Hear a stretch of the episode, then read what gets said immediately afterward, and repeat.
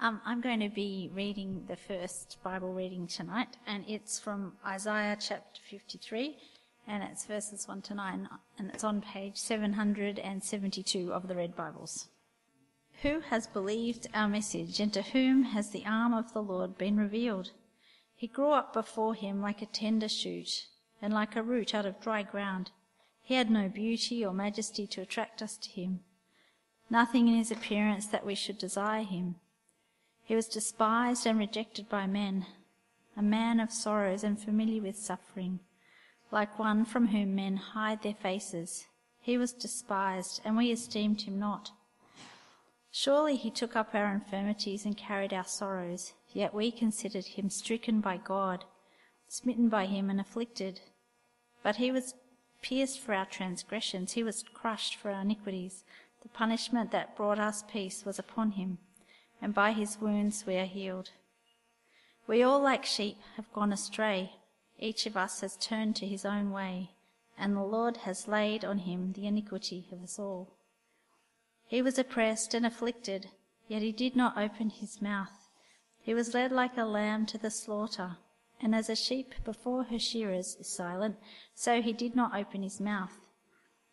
By oppression and judgment he was taken away, and who can speak of his descendants? For he was cut off from the land of the living.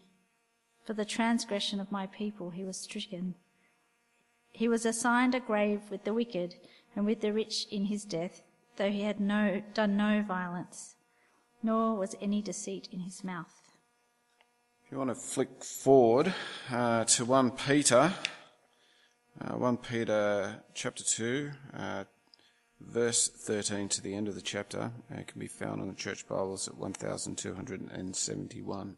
Submit yourselves for the Lord's sake to every authority instituted among men, whether to king, uh, whether to the king as the supreme authority or to the governors who are sent by him to punish those who do wrong and to commend those who do right. For it is God's will that by doing good you should silence the ignorant talk of foolish men. Live as free men, but do not use your freedom as a cover up for evil. Live as servants of God. Show proper respect to everyone love the brotherhood of believers, fear God, honour the king. Slaves, submit yourselves to your masters with all respect, not only to those who, who are good and considerate, but also to those who are harsh. For it is commendable if a man bears up um, under the pain of unjust suffering because he is conscious of God. But how is it to your credit if you receive a beating for doing wrong and endure it. But if you suffer for doing good and um, and you, you, endure it, uh, this is commendable before God. To this you were called, because Christ suffered for you, leaving you an example that you should follow in his steps. He committed no sin, and no deceit was found in his mouth. When they hurled in their insults at him, he did not retaliate. When he suffered, he made no threats. Instead, he entrusted himself to him who judges justly. He himself bore our sin in his body on the tree, so that we might die to sin and live for righteousness. By his wounds you have been healed. For you are like sheep going astray, but now you have returned to the shepherd and overseer of your souls. Submission. You'd have to say submission is a dirty word today. The idea that some people should submit to other people is demeaning, unfair, and outdated. The idea that you do that in society, the idea that you do that in the workplace, the idea that you do that in marriage, people tell us is just inhuman and leads to people being hurt. How is it that we could be all equal and all equally valuable, and yet some people have to submit themselves to others?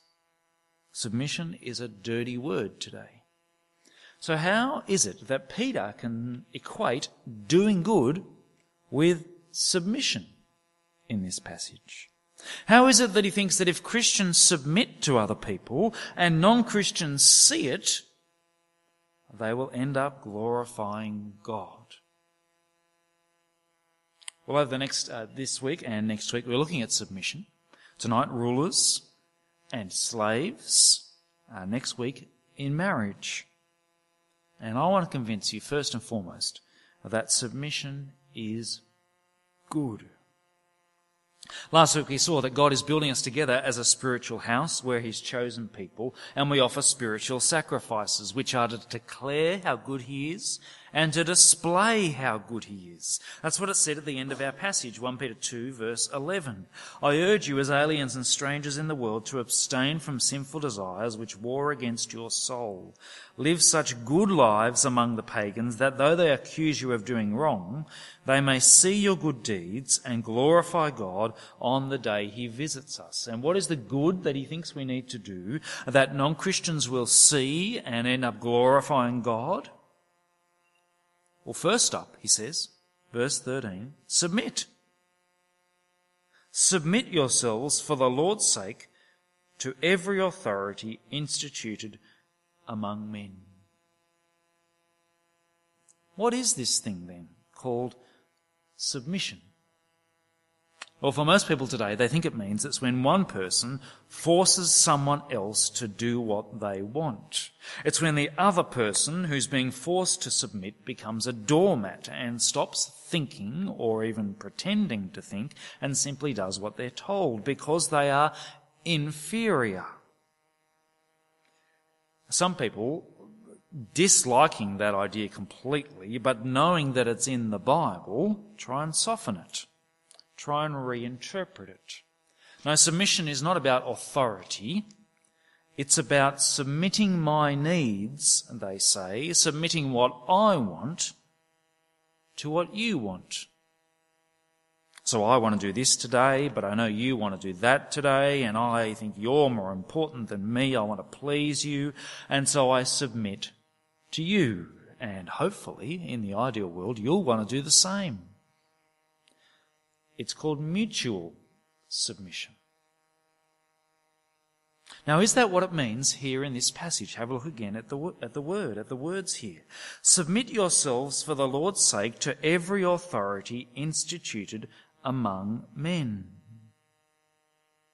Can it be that submission is simply submitting what I want to what you want and you doing the same? No, the word submit means to put yourself under someone's authority. That's what the word means. But you don't need to know that by knowing the Greek language. It's there for you in the English. Submit yourselves for the Lord's sake to every authority instituted among men. It's not a word for just two people wandering along on the road one day. It's when someone has authority. When someone has authority, the other person is to submit to their authority. And so it can't be mutual. It simply doesn't make sense. Mutual submission. You know, uh, children submit to their parents. I'll say that differently. Children are meant to submit to their parents. Parents are not meant to submit to their children. Because parents are the ones, I'm talking about small children, parents are the ones who are in authority and children are to submit themselves to the parents. It's not mutual. But is it about forcing someone to submit to you? Is that what submission is about? No, have a look at verse 13. It's very clear. Submit yourselves for the Lord's sake to every authority instituted among men. This is not a word to those in authority here. Those in charge are not being told what to do. They are not to force people to submit to them. That's not what it says. Those who have people in authority over them are to submit themselves. It's willing, it's voluntary. Not because you're inferior, but because the other person has authority. Authority instituted among men. They've been given a responsibility to take the lead, and you ought to submit to it. And you notice in verse 13, this is not a word just for some people. He doesn't address a particular group in the congregation. He says to the entire congregation, Submit yourselves to every authority instituted among men. So you might be children, submit to your parents. You might be students, submit to your teachers. You might be employees, submit to your employers. And all of you are under the governing authorities. That's the example he gives first up. The governor and the emperor, the supreme authority. And submission is something that everyone does. And even those in authority do it. Do you see there the governor? He's to submit to the emperor. It even can happen that the same person, the same two people, can one submit to the other, and the next day the other submits to that one. So, for example, let me explain. Uh, the church treasurer is in my growth group. And so when he's in my growth group and I'm leading the growth group discussion, I'm very pleased to say that he submits to my leadership. He listens to my questions. When I say let's pray, he doesn't keep talking. He submits to me as the leader of the group. But if the next day I have this bright idea that we should spend the entire church's budget on a new swimming pool in the top car park, I have to submit to him, do you see? For in the realm of finances, I'm to submit myself to him. Do you see? Submission is for everyone. It's not mutual submission, it's putting yourself under someone's authority. Everyone does it, and can you see it is good? What would the world be like if no one submitted to authority? What would your workplace be like if no one submitted to authority? What would your school be like if no one submitted to authority? Submission is good and it's good for everyone. And if it's good for everyone, Christians especially love submission. It's profoundly Christian. You think about the gospel for a moment. What is the gospel? That we refuse to submit to God. That's sin. That Jesus is sent by his Father, he submits to his Father, submits to the rulers of his day, and dies for sins, that we might submit to God. Verse 16, that we'd be slaves to God. We now submit to God and so we submit to the authorities. It's profoundly Christian, this idea. It's for everyone, it's good, and it's especially for Christians. Submission is not a dirty word. And so I want to ask you tonight, is it a dirty word for you? Do you struggle to come to terms with the idea that you should submit to some people in positions of authority? Do you struggle with the very concept that some people should do this? Do you think that it's outdated? Do you try and find ways of reinterpreting it when you come to it in the Bible? Submission is good. I want you to believe that deep down in your heart. But it's not just an abstract concept. I'm not just trying to change your mind about a word. Peter wants us to do something.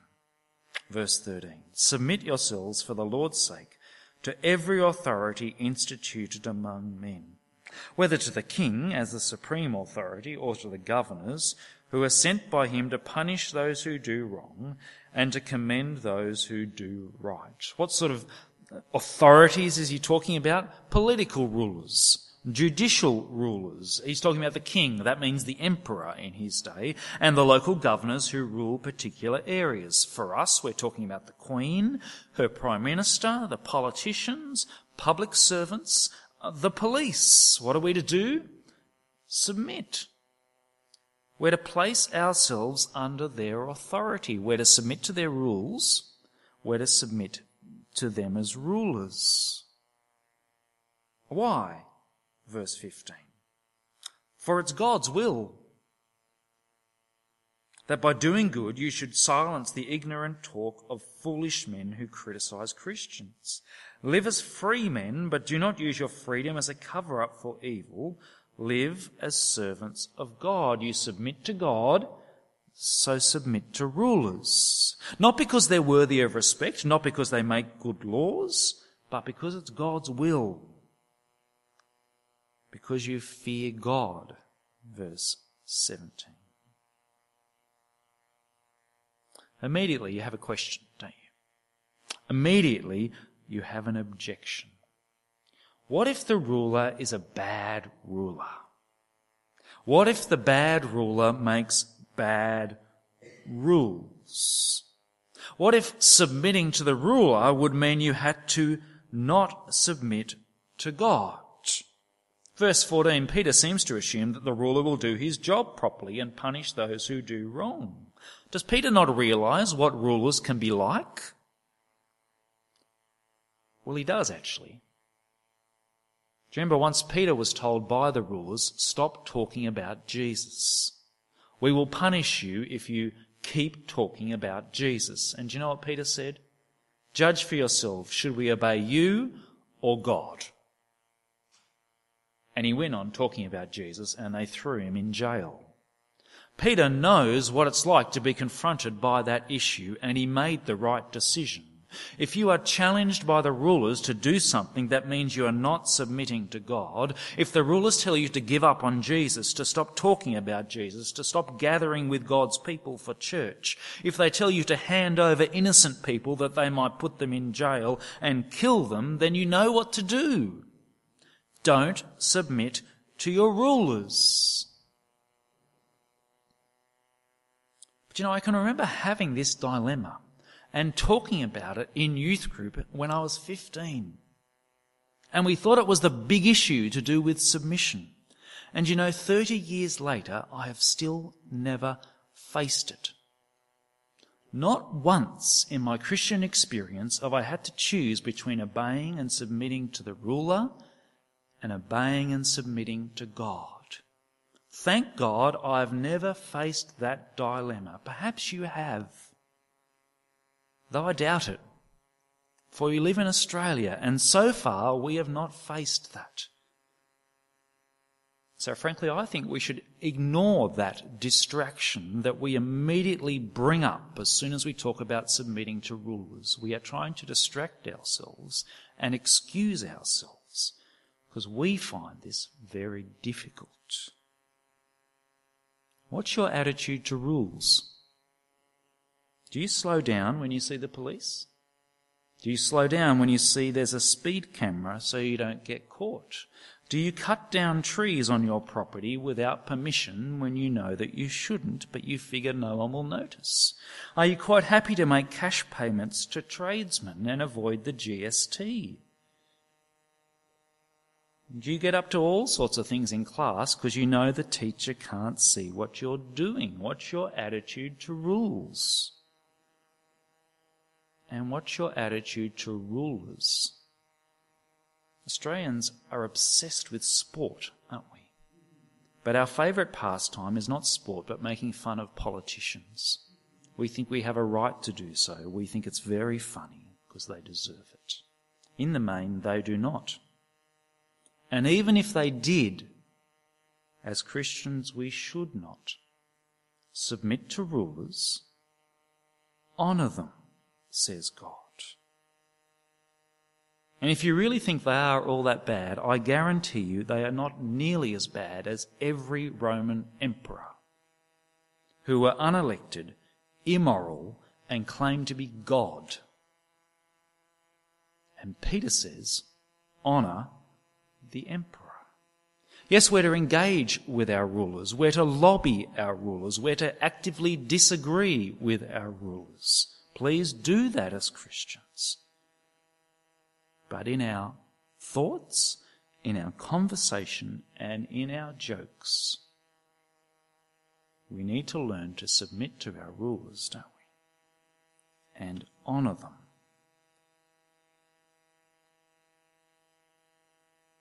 Well, Peter has a particular group in mind as well. in the congregations he's writing to with a particular challenge. Verse 18 Slaves, submit yourselves to your masters with all respect. Well, if submission generally was a dirty word, slaves is even worse.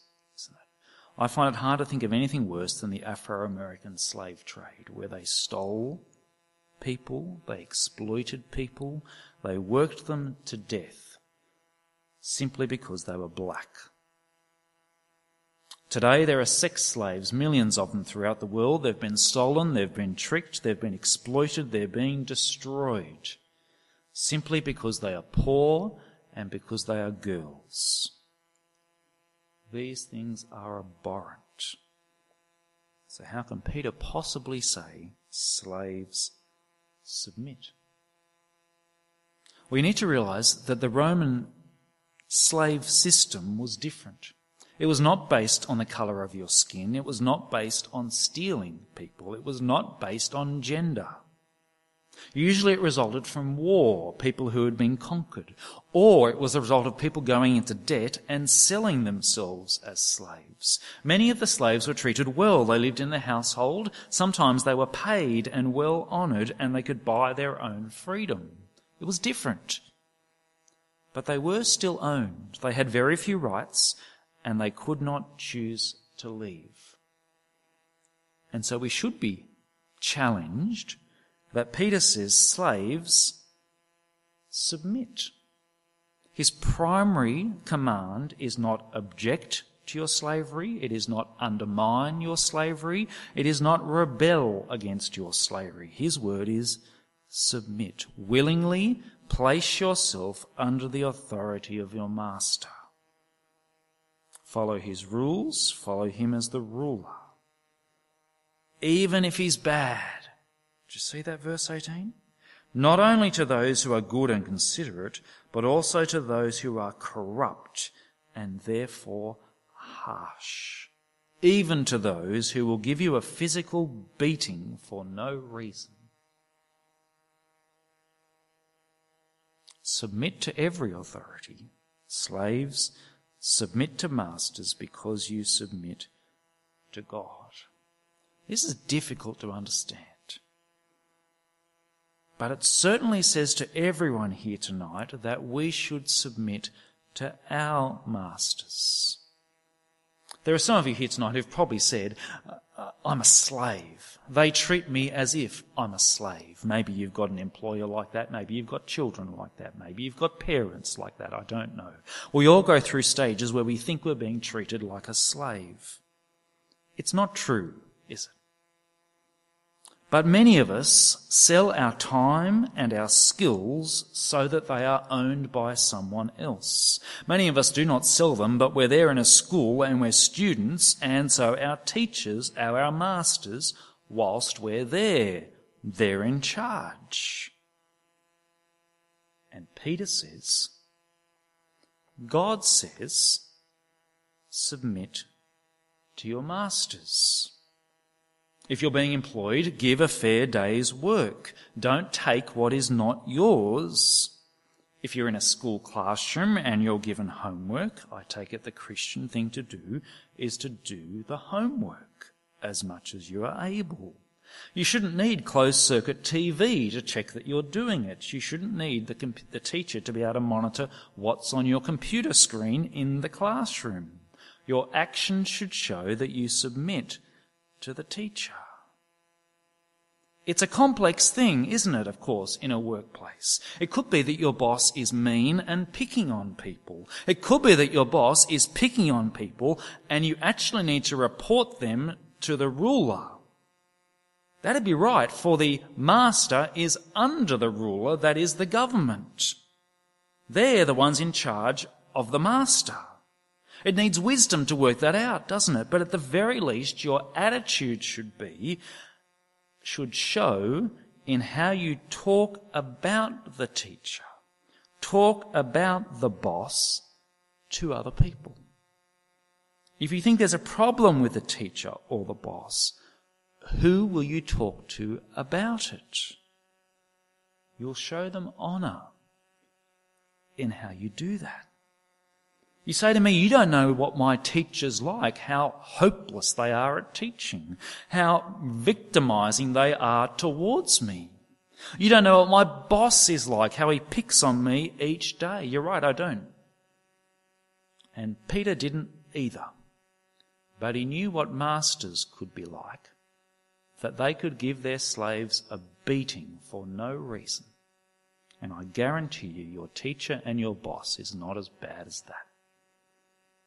And so God says to us, submit to your masters because you submit to God. This is hard, isn't it? This is challenging. And maybe tonight you could talk over supper about what this means in practice for you. Why would you want to do this? What would motivate you to do this? Well, it's God's will. You are his servant. And verse 19 and 20, when you do it and trust him, you please him. Verse 19. For it's commendable if a man bears up under the pain of unjust suffering because he is conscious of God. But how is it to your credit if you receive a beating for doing wrong and endure it? But if you suffer for doing good and you endure it, this is commendable before God. Commendable, it's pleasing to God. And pleasing to God here, not because you're doing good, not because you're suffering unjustly. God hates unjust suffering, but because of how you're reacting to it. When you bear up because you are conscious of God, when you trust Him, even though you're being mistreated and choose to submit to your Master, that pleases God. So when the slave is beaten for not working hard enough, even though he's been working hard enough, but he trusts God and he goes back to work the next day working as hard as he can, that trusting God pleases God. When there is a teacher who picks on you at school, mocks you because you are a Christian and expects you to work harder than everyone else, when you trust God and you don't bite back and you do work harder, it pleases God. And that makes it worth doing. Notice here too that verse 19, I think, makes it clear this is not just about slaves and masters. This happens in all sorts of relationships in life. For it's commendable if a man bears up under the pain of unjust suffering. You see, he could have said it's commendable when a slave bears up under unjust suffering. But no, he generalizes it. This is a general truth. For we experience unjust suffering in all sorts of situations in life. You probably experienced it in some way this week. When a friendship you're in breaks down and you suffer when you've done nothing wrong. When a family breaks down and you suffer and it's not your fault. When someone gossips about you amongst your friends. When there's a leader of an organization and a big decisions had to be made, but they can't explain why, there's unjust suffering. There's the anguish of unjust suffering. Will you explain? Will you fight back? Will you justify at all costs? Or will you trust God? Hold your tongue and seek to please Him. Have you experienced that sort of thing?